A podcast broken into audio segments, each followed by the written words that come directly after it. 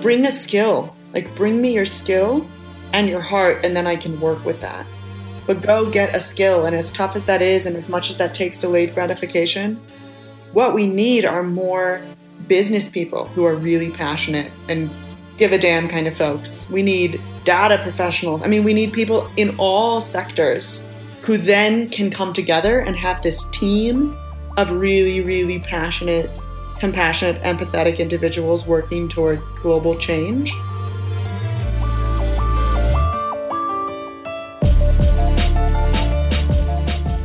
My guest today is Elena Galina. Elena is a remarkable young woman. You don't know who she is, but I have a feeling that'll change in the future. Not just because you're going to get to know her in this podcast, and it's not that I know something you don't know. It's simply that I believe she is going to do great things for so many humans in her lifetime. She has accomplished so much already, and I believe that she has only just begun. And you'll get a taste of what I mean in our conversation today.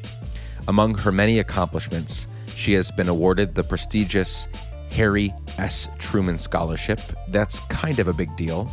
And she's also a Rhodes Scholar finalist, also a big deal. Elena grew up as the child of humanitarian aid workers, so she was able to see firsthand what it looks like to give a damn. She has seen charity and aid work done well and also done so poorly in the aftermath of conflicts and wars all over the world. She has worked in Syrian refugee camps. She built programs and community in Swaziland and so much more. She has a heart for helping and empowering women in a variety of ways. She definitely puts her money where her mouth is. Now, when it comes to working in conflict areas and empowering women, there are several ways to go about it. Two main ways that I'd like to point out briefly before we get into the conversation. One can stay in the refugee camps and serve in a hands on way, day in and day out, or one can go the longer and harder route of becoming an agent of change from a policy level. This is the much harder route and the route that Elena has chosen. I've already said too much. You're going to want to stick around for our conversation. So I'll be quiet now. Well, not yet. Let me introduce what we're about to do first. I'm excited you get to hear our conversation today. Without further ado, I'm your host, Nick Lapara. This is the Let's Give a Damn podcast, and here's my conversation with Elena Galina.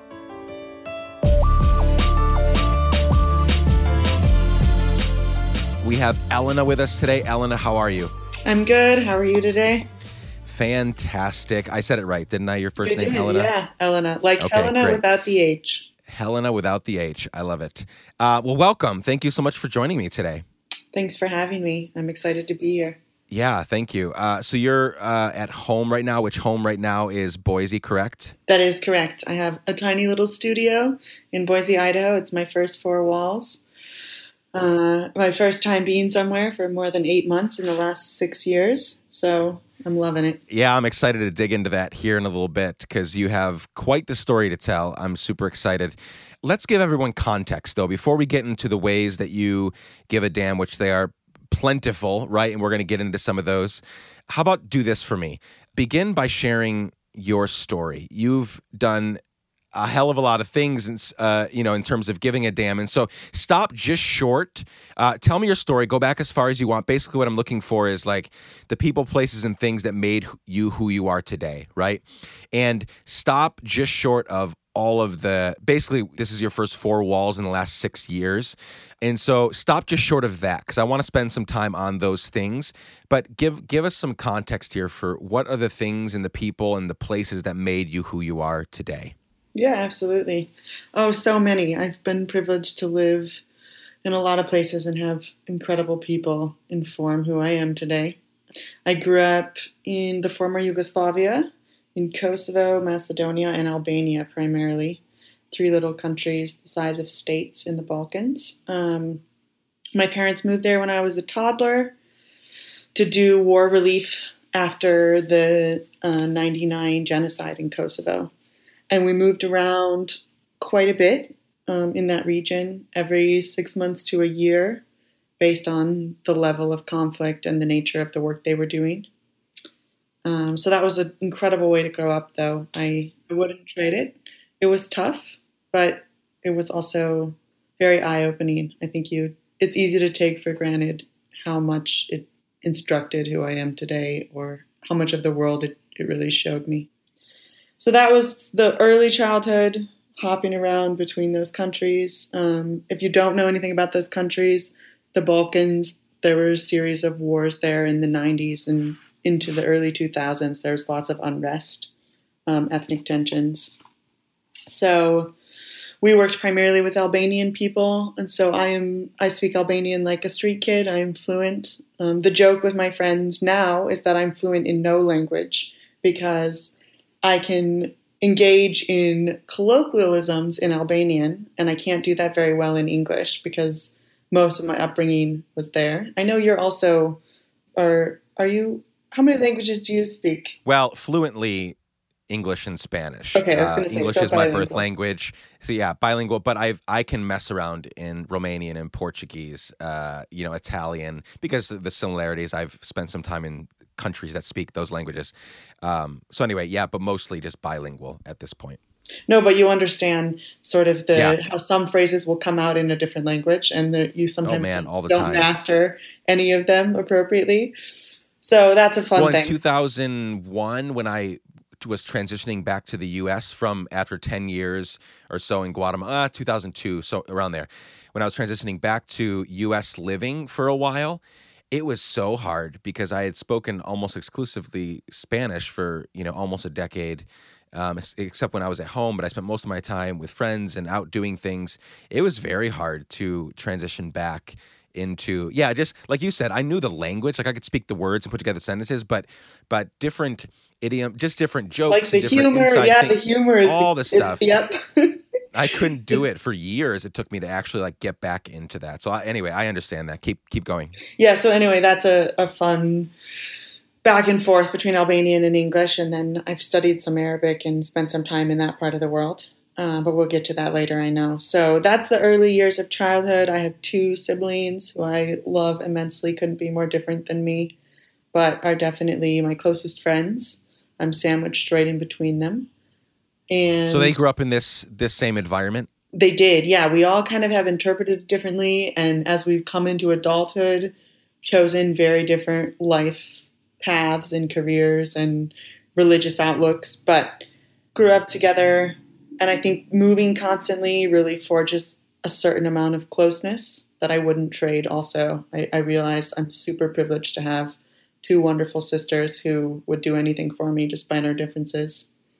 And then I don't know, 14, 15, we did some time, we moved back to the States for a little while, and I attended high school in the Philadelphia area, which was talk about cultural transition and culture shock.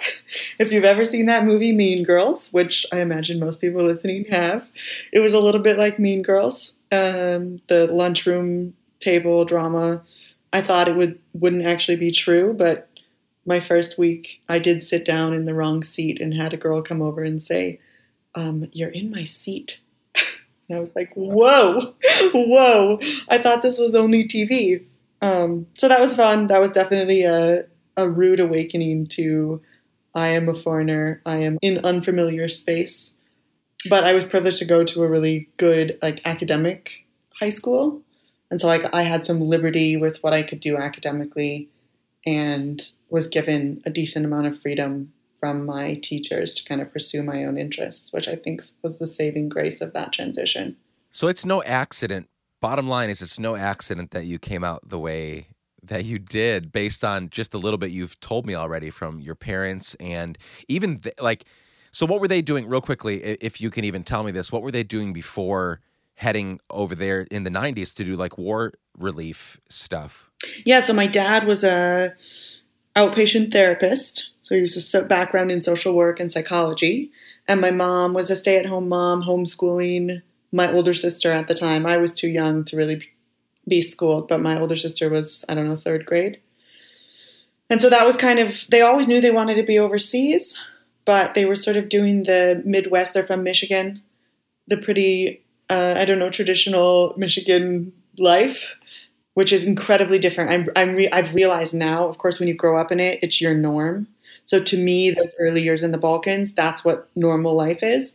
And since I've grown up and gone back and met some of their friends and seen the the alternate life they would have lived had they stayed, I'm like, wow, they really talk about jumping outside their comfort zones. I mean, props to my parents for moving their three small children to Kosovo right after 99 and could not be more different than than what they left behind. So yeah, yeah. This is interesting for me because you and I both have similar backgrounds in that we have spent the majority of our lives in upheaval, whether voluntary upheaval or inv- yes. involuntary upheaval.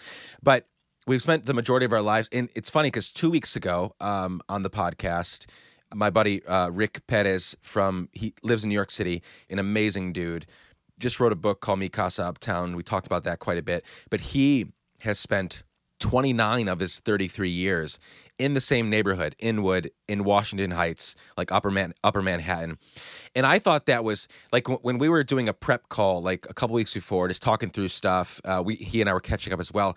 I just told him, I said, I am, my mind is blown just thinking about and I, I am jealous of some of that now i wouldn't i wouldn't trade my upbringing for anything. You could literally not pay me any amount of money to trade it. But at the same time, something that you and I don't have is this thing called roots. And there are so many benefits to being in a place and staying in a place, not out of complacency and like, oh, this is just the way it is. So I'm just going to be here all my life. But like Rich and so many others have said, no, like this is home. These are my people. I'm going to help. I'm going to serve. I'm going to love. We're going to make this a meaningful place to be and to live. And that's, you know, and there's so many pluses that things that I've never experienced that um, personally but let's talk for a minute about for those listening that I would guess the majority have not lived the kind of lives you and I have, just always moving, always on the move.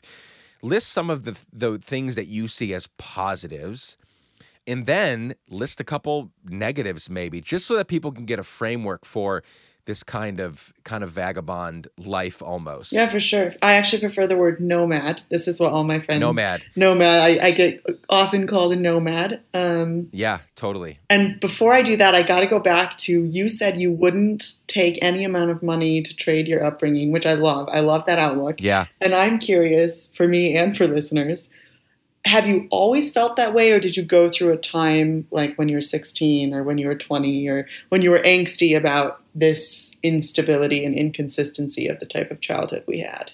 Yeah i would say i've always felt that way.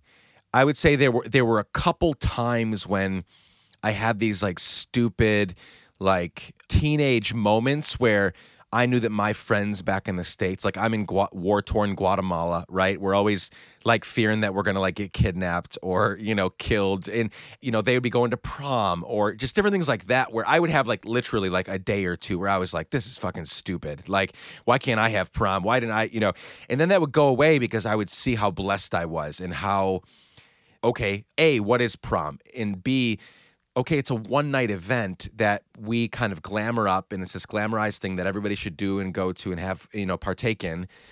But look at me. I'm over here growing up in this amazing country, um, learning a different language. So, so all that to say is, I would say, with very, very few exceptions, and those exceptions lasted a day or two or three, I've always felt that way.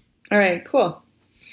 Well, I'll what launch into some of my. I was about to say I'll get into my frustrations when sure. we get. I'm supposed to first name. You said the highlights and some of the the positives, and then I can talk about some of the real shit that people don't like to hear, and people sort of. We have this glamorized idea of the nomad wandering life, um, and it is, in like I said, in some ways phenomenal.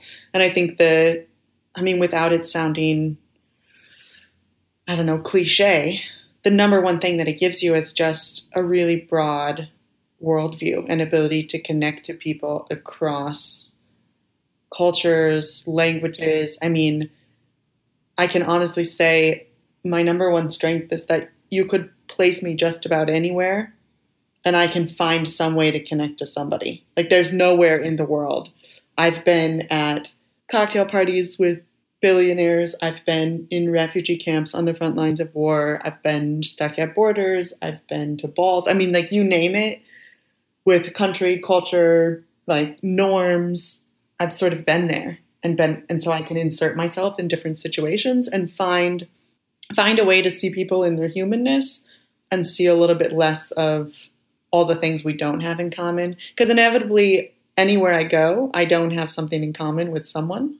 And so then I think that that's also the plus side of never really having a home or a particular nationality you ascribe to or I just don't I don't my identity doesn't lie in any of those things. And so I find it easier to connect to people. And then just the sheer amount of beauty that I've been exposed to. I have like a fun side note about my personality and my nature is I have this obsession with aesthetics and art and beauty. And a lot of what I do right now is much more academic or scholarly. But really, at the core of who I am, that's also a joke with friends, is I'm really an artist and an activist at heart. I'm not really an academic or a policymaker. I love photography and ceramics and food and music and just getting to see the world and the way people all around the globe make beauty in different circumstances, that I wouldn't trade for anything. I mean, beauty can be found in the most dire of circumstance and condition. And that's that's enough to wake you up in the morning on the bleakest of days, remembering how other people have managed to make something incredible and just like aesthetically outrageous in the midst of complete chaos. Yeah, no, that's helpful. I I told my wife this that you know one of our our first big vacation that we're going to take with the kids is not going to be you know Disneyland or any of those. Like we're going to go to we're probably actually for multiple reasons we're going to go to Guatemala. Yeah, I was going to say Guatemala is a good. I was there this summer and it's breathtaking. Yeah, it's amazing. The people, the the place, and I, I want my kids to see where I grew up. And you know, I want to go back to my old house, or we had several houses, but my old neighborhood, and um, here's where I almost got kidnapped, and here's where we climbed a volcano, and here's this that you know I have so much of my existence that was there, but I guess what uh, some of the things you named as being you know as positives you can go anywhere and see beauty you can go anywhere and connect with people those are things that i want for everyone and those are really essential ingredients to giving a damn is someone that has empathy someone that enjoys diversity and different kinds of people doing different kinds of things in many different kinds of ways. And I always find it so sad. And I meet people all the time, especially since we've been spending a lot more time in the South these days because our families are here. People that have never, that have been in like three or four states, right? So they they've lived all their lives. They go to vacation like same place every year, Myrtle Beach or wherever it may be, or you know Disneyland down in Florida, and they've been to like four or five states, and that's it and then they wonder why you know i guess i don't wonder why they're intolerant or they like things a certain way and can't stand when they're not that way or immigrant this or refugee that.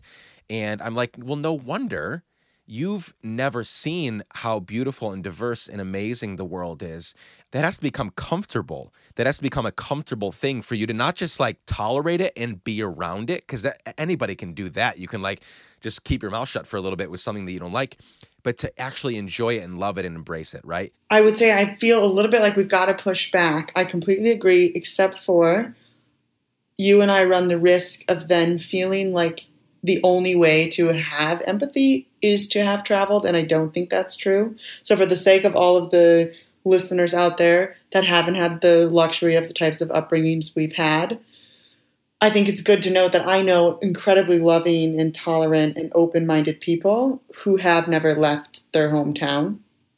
So I don't think that it's a it's a prerequisite to being an incredible, empathetic, and give a damn kind of person. And I never then want to take my experiences and somehow like hold them over other people, if that makes sense, which I don't think is what you're doing. But I want to make sure that that's articulated totally. for people. That I feel fortunate that our upbringing forces you to have that perspective. Like it, you don't really have a choice but to get over some of your stereotyping and judgment.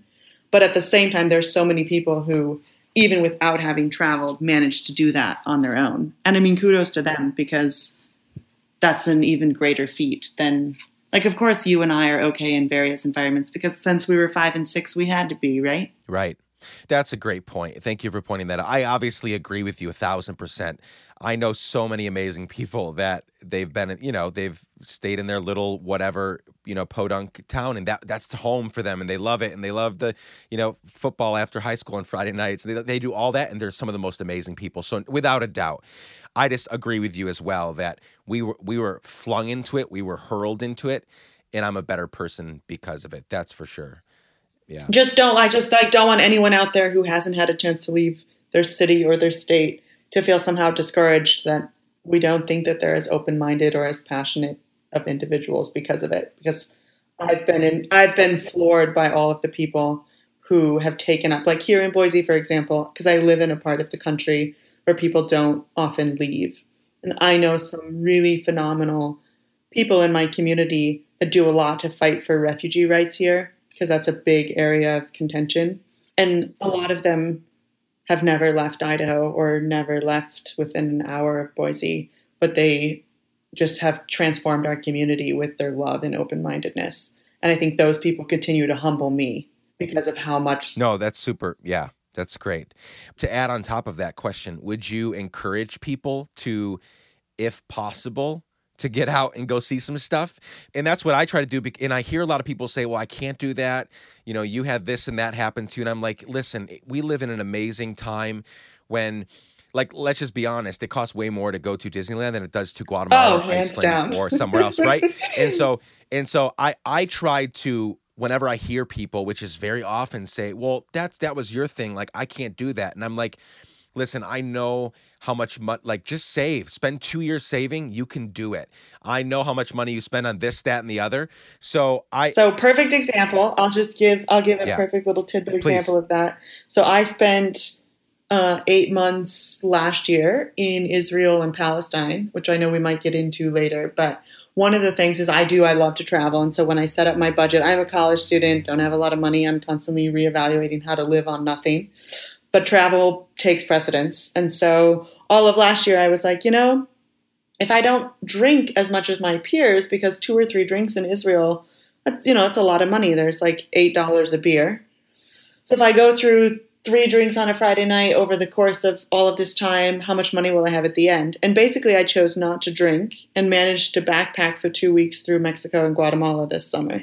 So, I mean, eight months of foregoing getting drunk on a Friday night with people led to the ability to backpack for two weeks. So again, I think it just that's a perfect example of just assess what your priorities are and kind of determine it's not so far fetched. You don't have to have ten thousand dollars.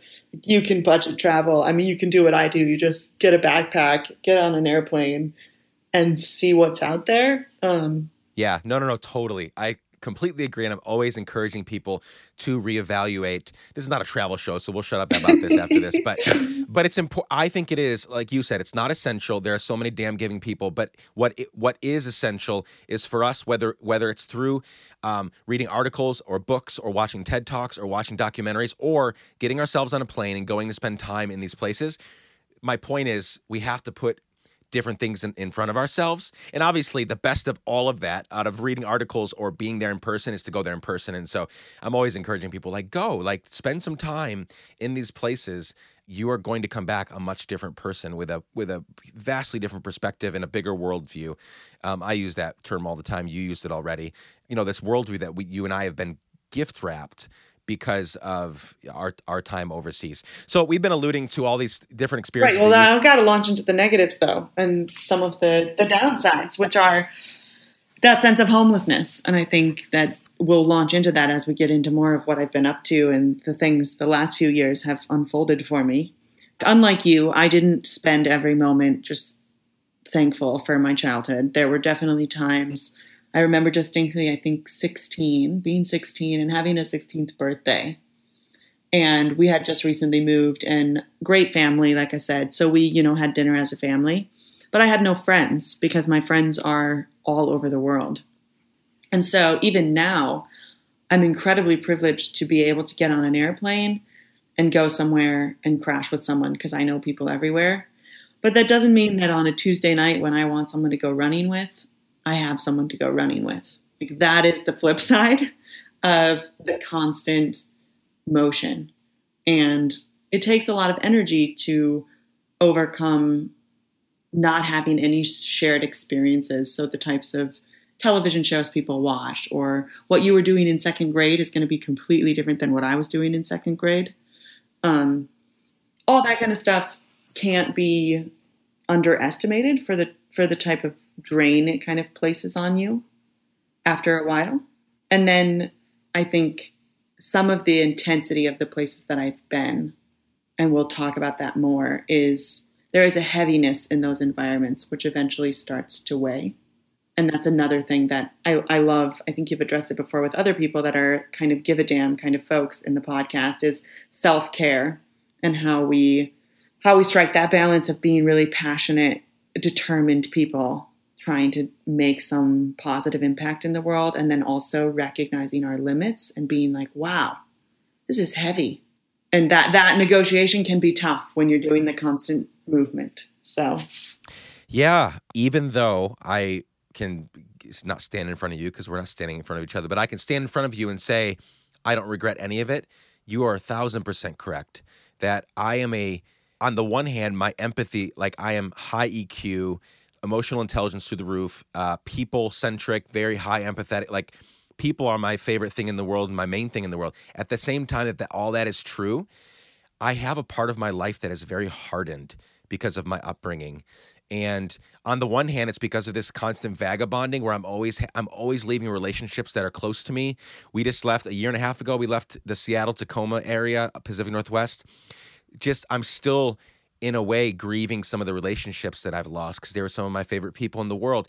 And I've seen, and you probably have these stories too. Like I've seen, I saw a guy when I was a young teenager get chopped to pieces by a machete. I've seen people get murdered in front of me. I've seen people get kidnapped right in front of me.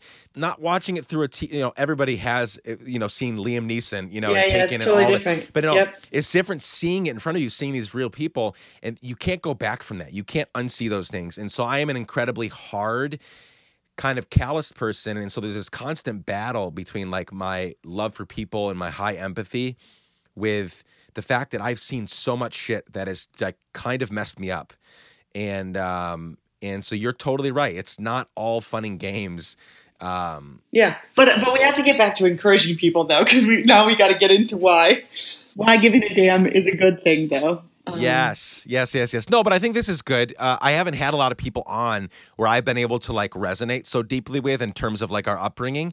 So, yes, I think that's helpful for people to hear that it's not easy out there to give a damn. I'm always reminding people that this is not a sexy thing to it is it is life fulfilling and you will be the happiest you will be the deeply happiest person you know if you give yourself to other people but it is not easy and so that's been proven by you know and we're going to talk more about that right now. So let's let's switch a little bit.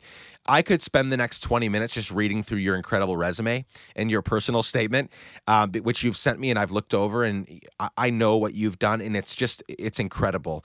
And so what i want you to do is now let's spend a few minutes you talking me through you mentioned you have four walls to call your own for the last eight months for the first time in six years walk us through these six years and tell us the kinds of things you've done and yeah the, even some of the ups and downs there let's spend a few minutes there Oh, it's been exciting. It's been a wild ride. Um, in some ways, I'm only just now looking up and realizing how much of a wild ride it's been and how quickly it's all unfolded.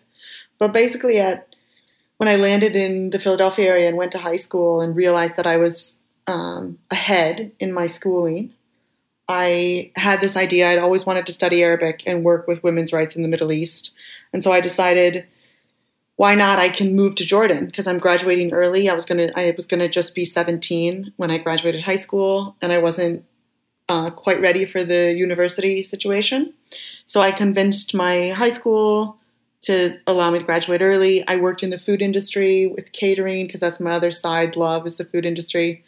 So saved all my money for a year, and then um, found myself in Jordan. Got an apartment, found a language program, and just started volunteering anywhere and everywhere. And I think if there's one thing I want people to take away from the crazy ups and downs of my journey is that sometimes you have no idea where it's going to get you. You just follow a passion to be helpful. And that was what I've found in the end, looking back, there is a thread to all of what I've done. It all kind of lines up, which is weird because it's really just been me following like this gut desire to do something. Like there's just a raw passion there that is more than any type of intellectual planning. It's just a God, I've got to do something to figure out what's going on here and to be helpful. And so I just volunteered anywhere and just put myself out there within the activist community in Jordan. And within maybe a month or so, was approached by someone who was working in one of the refugee camps on the Syrian border, the largest camp that there is. At the time, it was 150,000 people, um, Zaatari. And this was back in 2013 when the Syrian civil war was in some of its more most intense stages. Um, because I had done some art stuff, I think I mentioned that earlier. That's one of the loves. Um, I had done some beading and crafting. They asked me if I'd be willing to help train women and get this project going, and if I had any thought on in, involvement. And we sat down and brainstormed, and we didn't we didn't really know what we were doing, but we knew that women in the refugee camp needed a source of income, and something that I could do and we could do was to train a group of women how to bead and how to do handicrafts and then like fair trade style sell those products overseas.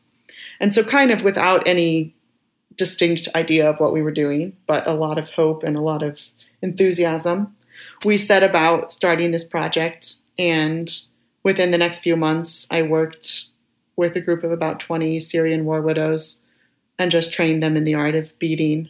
And the project persists today. Can't believe that. I'm really excited by that.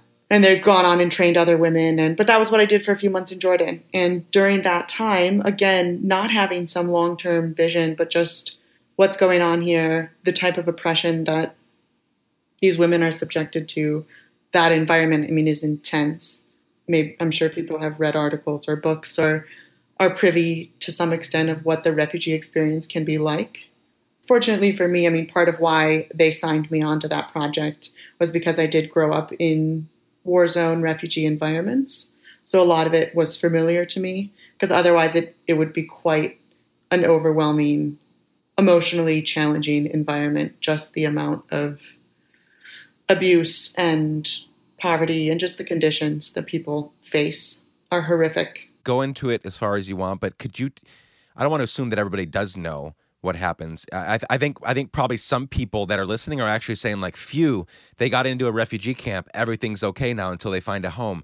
But the reality, you you know this, and I know this. Like, it's not. It's a it's a fucked oh, up place a in a lot of place. ways. I was going to say we could. Yeah. So, so it's tough because there's so much that could be said, and I don't want to bog people down with the details.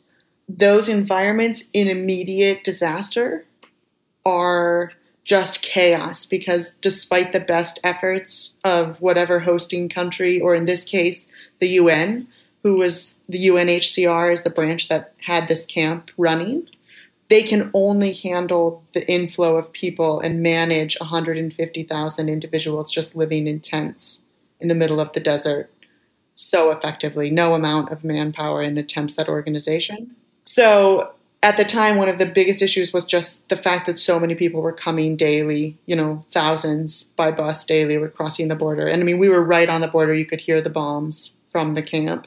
I mean, it's there. The Syrian war is right, right there. And so people are just entered into this camp environment and it's tense. And so the harsh conditions of, of Jordanian desert meant that it's unbelievably hot in the summer months and unbelievably cold in the winter. And there's not heat and there's not enough food. And the hygiene is always a problem. Um, so imagine just 150,000 people living in tents in the middle of the desert. What do you do about waste? What do you do about cleanliness of any type or any attempt at that? I mean, water, just getting water to these environments is tricky. But that's the best way I can I can articulate is if you just close your eyes and imagine with no amount of planning, is it possible to manage that number of people that quickly? And then to add into all that, remember that people are incredibly traumatized and the spaces that people are coming from are horrific. So the women that I worked with that are largely the inspiration of everything I do now um, because of their dignity and strength and humility. I mean, they are powerhouses. Like they are just phenomenal. What people people that have lived through this kind of stuff and can still show up and be gracious with you and be giving. I mean, I find it just overwhelming. So anyway, as I got to know a lot of these women, just sitting daily, working with them, teaching them to be through my broken Arabic, you know, we're just like in this four by four little trailer park tent thing for UN women.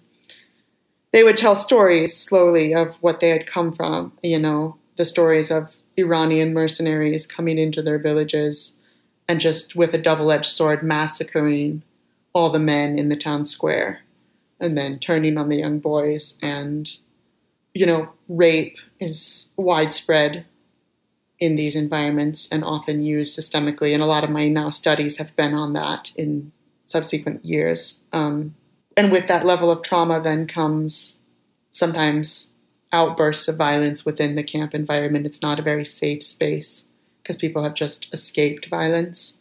So it can be recurring mob mentality when people are really hungry. Um, a few times when we would drive into the camp, our car would sort of be surrounded or attacked, and we'd have to drive quickly through a mob just because the expectation of someone coming into that space, we might have food, we might have money, we might have objects they could sell. And so a few times, just the three of us in our little car trying to get to our space to train women, the car would be surrounded or attacked, and there'd need to be some intervention. Or one time we just like floored it and took off. Um, that's very typical of those environments. There were a few weeks in the dead of winter when the camp kind of lost control and we couldn't actually get in because the UN Women's Oasis, where we would conduct training, had been overtaken by families that were freezing in their tents. They had sort of just stormed the, the women's oasis. So that kind of it is not it is not a, a very safe space feeling in a refugee camp, and the desperation is widespread. That's crazy. That's intense. It is definitely an intense an intense space. And so all all of that to say what that inspired in me and what that whole environment taught me as I was continuing to give a damn and, you know, be confused and conflicted and heartbroken was that I ran out of what I could do for those women in a sense. So I gave them a skill set. I was able to train them. The project manager still lives in Jordan and continues the project today. But basically, I kind of trained a couple of women who could then train others and could take over my job of designing the scarves and doing what I was doing. And I realized I needed to go to school and help figure out how to change things on a policy level, how to change things in the way that the UN was conducting camp administration, try to change the way these women faced abuse and violence in those environments. I mean, the statistics on women in conflict are victims of abuse. You know, 20%, 20% of women in the midst of conflict are abused and their bodies are used um, as a form of weaponization against some other military power. And that those are just heartbreaking. Um, human trafficking was widespread in the camp at the time. So this was something we saw on a regular basis young girls being sold into these marriages. And then, you know, these marriages were not real marriages, they were human trafficking rings. Um, all of that inspired me to, you know, I was just outraged. I think a, a theme of my story is just outrage over injustice. So I have a question about that. So you decided to go to school, right? To try to uh, approach this from a policy level. What's fascinating about that decision is for a period of time, you decided you were not going to directly be a part of it, right? You're not going to be hands on there, seeing things happen in real time. You chose a patient, hard way about it. What was your mindset there? How did you accomplish that mentally? Because that's a hard one right there. I mean, in general, we're not patient, right? We want things now. And if, if I'm going to go, like, I'm going to do it, I'm going to make it happen. And you said, no, I'm going to delay my getting involved in this in a hands on way by years from now by going to school to approach it from, you know, this from a more helpful way to actually change policies because you're seeing the policies that are not working well. You're seeing the the rules and regulations and way thing, ways things are done that aren't helpful. But that takes an enormous amount of, I think, maturity and patience and just I guess uh, self awareness even to just to just know that that's going to happen. How did you do that? After Jordan, I was in Swaziland for a while on another project, a very hands on development project in a similar line of work, and similarly saw that on the systemic level things needed changed. And I think what the the sort of talking to yourself moments are if I can see the bigger picture and I understand the levels of effect that I could potentially have if I am patient and think long game. I've been given so many opportunities that other people haven't. And I should maybe capitalize on that or you know like that that notion of there's a sense of personal gratification from immediacy that I don't have anymore in what I do. I very rarely actually get to interact face to face with the women who inspire me to do what I do now. I spend most of my time in front of a computer screen. And that's not nearly as fulfilling, but it's necessary. And like I said, I recognized and still recognize that sometimes we outgrow things, as, as strange as that sounds. We outgrow our usefulness, maybe, to people. And what they need is for us to sacrifice a little bit of that personal gratification and really challenge ourselves. I guess that's the other thing is sometimes we get comfortable at doing something. And I'm one who, as soon as I'm comfortable, I know I'm not doing it right anymore. Like I know that I gotta I gotta push a little bit harder and stretch myself a little bit more because there's more I can give. And that's sort of been continually my my person like my test within myself of all right, I'm invested in a project, this is going well, and now I'm comfortable I've stagnated. I'm not pushing this forward. Someone else is able to take this on. I need to then move into something that I know like I can do more. I can push myself further. But it's hard. Like don't get me wrong, it's tough. It's those are tough. I mean, even now those are tough conversations to have. Um, you know, you've a little more familiar than the audience with where I'm at now and how removed I am from those immediate spaces of camps. Those are really helpful things I think for everyone to hear. I, I just find it just fascinating, and I think it'll be super helpful for people to really dig into that and really think through that because we're so we want things now. You mentioned delayed gratification, and sometimes the most important thing we can do is to not do it right now and to spend time learning about it. Um, even you know, even like you're younger than I am, but even uh, just our age, I'm on the I'm on the cusp of millennialism. But just for millennials, we find a thing that we think is wrong or know is wrong, but whether we know something about it or not, whether we know the whole story, whether we we just charge, right? We get out there and we march and I'm all for I'm all for like just fighting injustice and I'm all for that. Like I'll march when when needed, all that. I'm I'm in.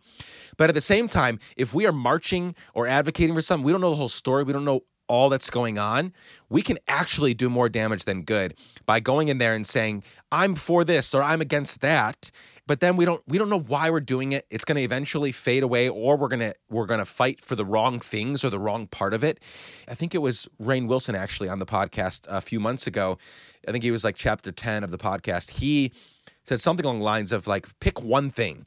Like find your thing and learn it. Learn about it so deeply. Like learn that thing and you will be much we will be much more effective damn givers.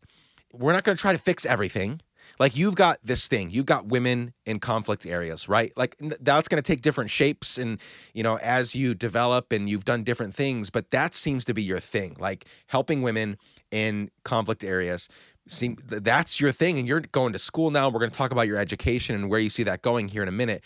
But you're uh, you're an embodiment of what I believe most of us need to do more of and that is slow down learn get to know these people and these ideas and these arguments and what's truly going on so that when it's our turn to speak up, when it's our turn to actually fight, we know what the hell we're doing. We know what the hell we're fighting for. It's the advice I give to people more often than any other advice when people come to me and ask about how can they volunteer, how can they affect change. I mean, I've grown up in the volunteer NGO space and I've managed and been, I mean, I've been on every level of this tier and understanding of this kind of work. And bring a skill. Like, bring me your skill and your heart, and then I can work with that. But go get a skill. And as tough as that is, and as much as that takes delayed gratification, what we need are more business people who are really passionate and give a damn kind of folks. We need data professionals. I mean, we need people in all sectors who then can come together and have this team of really, really passionate, compassionate, empathetic individuals working toward global change. But I don't know, it's tough because no one wants to hear that because when you're 18, you're just full of angst and desire to be effective. And that just takes a lot of less immediacy and less focus on yourself because it, it kind of feels good sometimes to just go out and be passionate about a cause you don't really know anything about. Um, and taking the time to really learn the nuances is the gritty work that you have to put in, though. I mean, my research in and of itself and what I've discovered about women's rights, I mean, I've swung on all sides. I mean, it's taken me the pursuit of understanding these things. I started with one theory and ended with another, and will continue to do that, I'm sure, for the next decade as I push deeper into this problem. So I guess, yeah, I would follow up exactly what you said with encouraging people to maintain something in your life that gives you that immediate gratification as far as giving a damn. Have that thing, but then push yourself when you feel comfortable. Have a self check. Maybe I'm too comfortable. There's more I could be giving. I could possibly be affecting in a greater way if I push myself a little deeper. No, I'm I'm all there, and we could, man, I could spend an hour talking about that, but we won't. Um, super helpful stuff. So let me see if I have the timeline right. So refugee camp 2013, and then Swaziland uh, 2014 into 15, and then Kosovo uh, 2016, right? Mm-hmm. And then you referenced Israel, uh, you know, a, a, few months ago, or I guess 2016, 2017. Yeah, that's right. That? Yeah. So, what are a couple big lessons, some big takeaways from these one, two, three, four, five years in these incredibly needy, uh, in these amazing places with very needy situations overseas? Oh, it's a tough one. I think the biggest takeaway that is relevant in all of these spheres and to hopefully all of you listening is that listening, a deep listening, is what creates good leadership. It's what creates effectiveness. It's what instructs strategic transformational change. And I mean, I could talk for three hours on, I think, the power of listening. And I'm not the first to say that there's power in listening, but I want to really hone in for people that I don't mean just hearing someone. I mean being open to having everything that you previously thought tipped over on its head or having your worldview overturned or there's something that we give of ourselves in deep listening that is draining and tough. And I can honestly say I got on a plane in April and I realized how much the last five years have taken out of me. I mean, I was exhausted, like bone exhausted, because I've spent a lot of time really, really pursuing what are the issues here. And then I have to constantly create an openness within myself to be proven wrong. But I think that's where any type of, of really transformational power lies. That's huge. That's hugely helpful. Deep listening. Um, the way that I always refer to it is not waiting for your turn to speak. You know, because that's how we listen, quote, quote unquote, listen a lot of times is I'm just waiting for my turn to rebut what you're saying instead of not even feeling like we have to start talking as soon as they stop talking. Like, let it just sit for a second because they might need that second to continue talking, and we need that second to continue this deep listening. And I think if, as a follow up of practically, to give, I guess, tips on what I mean is sitting in a taxi with someone and you strike up a conversation about whatever women's rights. I mean, my photojournalism work and this sort of following this thread, I've gotten some of the most incredible insights and information through those conversations. I mean, countless hours just drinking coffee with people sitting in a marketplace in the middle of occupied Hebron in Palestine. I mean, that's where I've learned what's really going on.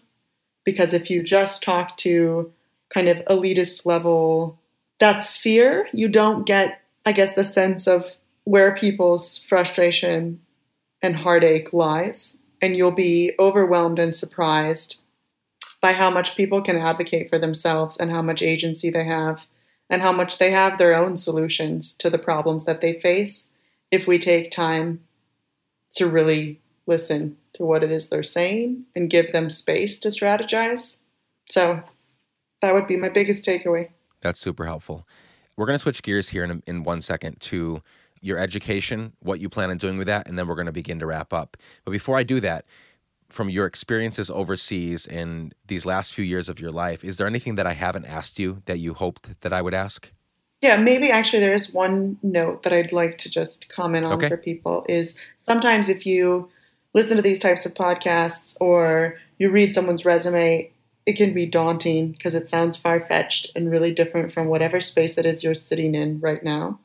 And I think one of the things that I would love for people to hear and understand because you've had some some powerhouse people on the podcast, some phenomenal world changer, give a damn folks. And I want everyone to understand those who are similarly young and in college like me. We all have those moments of like deep confusion and deep frustration and deep who the fuck am I? What the fuck am I doing? I don't know shit. And don't ever listen to what other people are doing in a sense of how they're giving a damn and feel that the way you're giving a damn is somehow less impactful or what other people are doing diminishes that cause that you're fighting for. So if you're working to eradicate homelessness just in your neighborhood, that's huge. And take heart from the snippets that I've shared and don't feel like, wow, Jordan, Syria, Swaziland, Kosovo, these are like all super different spaces with different sets of personal needs.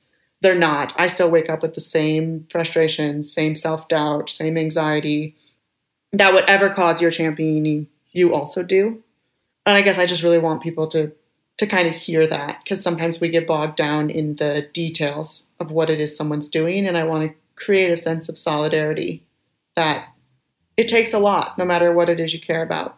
And so just I don't know, keep caring about it and that's it. That was my my one note there. That's great. No, super helpful. I'm glad you said that. Okay, school, your education. So you um, left a lot of the hands-on doing stuff in real time over there, kind of like doing it, right? As a lot of people would think it, like that's doing it. And now you're back in school. What's the plan? Like, what are you doing right now? What's the degree? What's the goal? For sure. So I've done the school thing really seriously. In high school, I didn't do it seriously. I was just like a do all the volunteer stuff, not focus on school. And when I recognized that I wanted to kind of work my way up in these sort of power structures of the world, I knew that that meant I wanted to go to a really good grad school program and I needed to kind of dot all the I's and cross all the T's for a little while. So I've won a few big national scholarships, which sort of have value in in their labels and in what types of degrees or what kind of uh, grad schools they'll get me into and jobs that will be available to me. So I won an award for public service last year called the Truman Scholarship, and it was just announced a few days ago that I'm a finalist in the Rhodes competition. So I interview in 10 days in Seattle as a Rhodes finalist.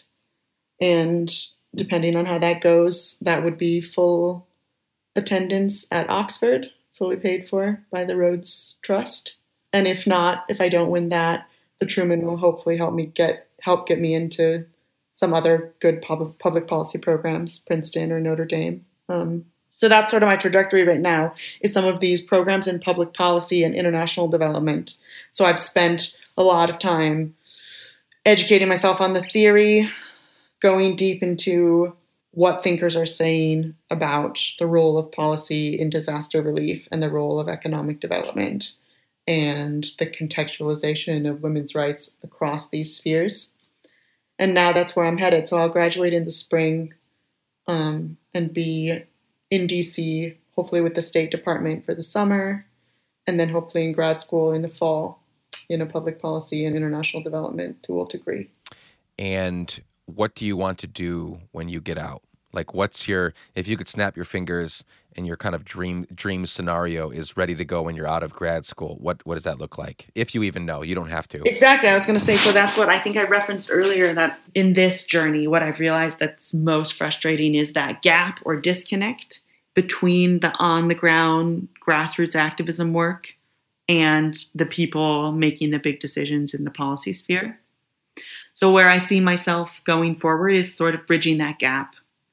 And so that could mean being like the country director for USAID or being a photojournalist who's doing war correspondence, um, possibly part of the State Department's like response and strategy team, maybe a consultant for the UN. Like they, these kind of they the job titles are not that important to me as much as I see the role of being an intermediary between what's really happening, like I said, that kind of deep listening, and then taking what it is that you gather and hear and coming up with some strategies for how we can respond to disaster in a way that mitigates violence against women in these spaces and kind of reduces the risk of human trafficking and abuse.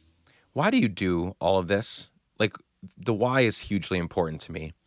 You know, you've been all over the place. You grew up overseas. Your parents, I think they sound amazing with them leaving this to go do that. And yeah, you've had a pretty unique life and you've chosen to continue down that path of, you know, people first and you're orienting your whole education experience around that as well.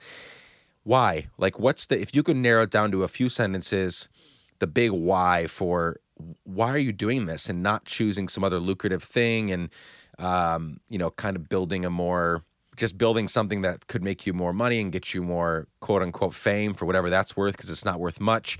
Like, why? What's the why? Right. Well, let's first start by saying there are days when all of that's tempting. So, again, making it relatable to people. Don't for one second think that there aren't moments where I'm like, man, I should be doing the food industry thing and I could be working for a chef in Paris and like have great outfits and just sort of doing the good wine. So, I have those days and those moments where the grind is rough. But I think what pulls me back constantly is there's that Lilla Watson quote. Let's see if I can get it right. If you've come here to help me, you're wasting your time. But if you've come because your liberation is bound up with mine, then come, let us work together. And I think that is the truth of it. I, I'm really resistant to that white man savior idea and this notion of martyrdom that I need to just sacrifice my life and be sort of self inflicting of pain.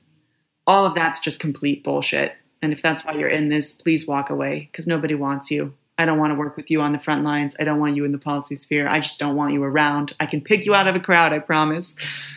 But if you've come because your liberation is wrapped up in just that shared sense of humanity and the understanding that there are people suffering that don't deserve to be suffering and there's something we can do about it, why the fuck would you not?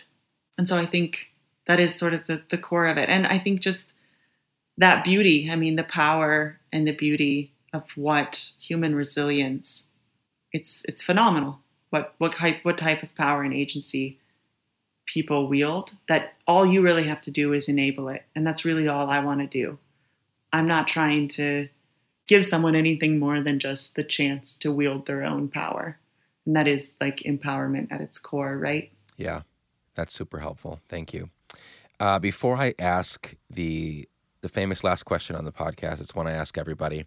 I just want to take a moment to um, honor you and the work that you're doing. And so I know that you've many times in in this conversation even kind of deflected that and you know you've tried to humanize it which is amazing and so many of my guests have and and I try to do that as well. I want to honor you not in a way that elevates you above everyone else because you're just a human and you just even you just pointed out 30 seconds ago in this conversation that you have days where sometimes you want to be like, fuck it, let's go, you know, be a chef in Paris. And you could do that for sure. What I want to honor you for is your humble approach toward helping people. I want to honor the fact that you continue to each and every day, even though you have those temptations to go the uh, maybe a more lucrative, uh, stable for whatever that's worth career. You're choosing to make people and their worth and uh, them being free from from bad things happening to them. Like you're making that a central part of who you are and uh, what you want to do with your life. And I and we appreciate the work that you're doing. and we're over here, your cheerleaders. We're cheering you on uh, to accomplish this because I know that even you know you've got a, long road ahead of you, even in the educate. Like this, it, it's not easy to do the things that you're doing and um, to get these scholarships and to get into a you know a really great school and all of that. You you have a long road ahead of you. So I just want to honor the effort that you're making. I want to honor the the experiences you've had and how you're using them for for good, not to flaunt uh, all the things you've done, not to elevate yourself and how you've been this globetrot and you travel over, but you're using it to help people, and that's what's most important. So, I hope you feel honored today uh, by this, yeah, by this conversation and by you know what I just shared. Really appreciate what you're doing. I hope that we can continue to cheer you on as you do that. Okay, last question. This is a hypothetical one. I always start with the hypothetical and then I have to retract it. The the non hypothetical part is that you are going to die someday. Right, exactly. But but uh, but hopefully that's so many years from now. But the hypothetical part is that I will be giving your eulogy. Uh, for some reason, I've been chosen to do it. All of your your family, your friends, your fans, people that you've worked with, people that you've helped, they're all there. This, it's a huge crowd because you've you know touched a lot of people in your lifetime, and they're there um, waiting for me to eulogize your life to so we can celebrate and honor um, the things that you've done and who you are. Um, in a few sentences, what do you hope that I'll say about you on that day? So it's funny because I've obviously listened to the podcast, so I should have been more prepared because you do ask this every time. But I am honestly just thinking about it now. And it's okay. that she never lost her edge, that she maintained a sense of uncertainty within confidence and the spark and sass and pursuit of magic was never lost, even in the midst of wading through the grime. Hmm. Yeah. I love that. I think that's what I'd hope for. That's a good legacy, and that's also the first time somebody's put sassiness in their legacy. um, but, well, uh, one day you and I will have beers in person, and you'll realize that it's appropriate. There's a certain sass that my poor parents had to live through. Um, I love it. I love it. That's awesome. As we wrap up here, A, do you want people to follow your journey? And B, if you do, where can they do that? Through Facebook, um, Elena Galina. Feel free to follow me through Facebook, or um, that's probably the best way right now at this stage. That's sort of where I'm at. I do photojournalism, but it's more subscription based. So if people are interested in following the photojournalism side of things, I'm happy to make that connection once we've connected on Facebook. I can get you signed up to some of my photography and the kind of dispatches, cultural and political, that I do through the photojournalism angle. Love it. Awesome. Well, Elena, thank you so much for joining me and us today. I'm grateful for your story and the tips and tricks and wisdom that you shared with us, and I hope we can do it again very soon. Thanks so much, Nick.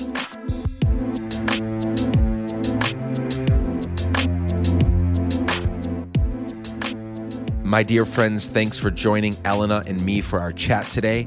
I hope you were encouraged and challenged and all that good stuff per her instructions moments ago in our conversation. If you do want to follow her, you can do so by connecting with her on Facebook. Just search for her name. I'll put a link directly for her Facebook profile in the show notes. Also, you can learn more about her accomplishments by Googling her name. Warning though, there is a model named Elena Galina also. If you want to reach the Elena I just had a chat with, search for Elena Galina and add the word Boise, and you'll find several articles right away. We will have all this and more in the show notes. Check those show notes and much more out at letsgiveadamn.com. This show was made possible by your support on Patreon, by my producer and editor, Chad Snavely, and by our amazing guests. Thank you for listening. Thanks for being with me. I love you all. Bye for now.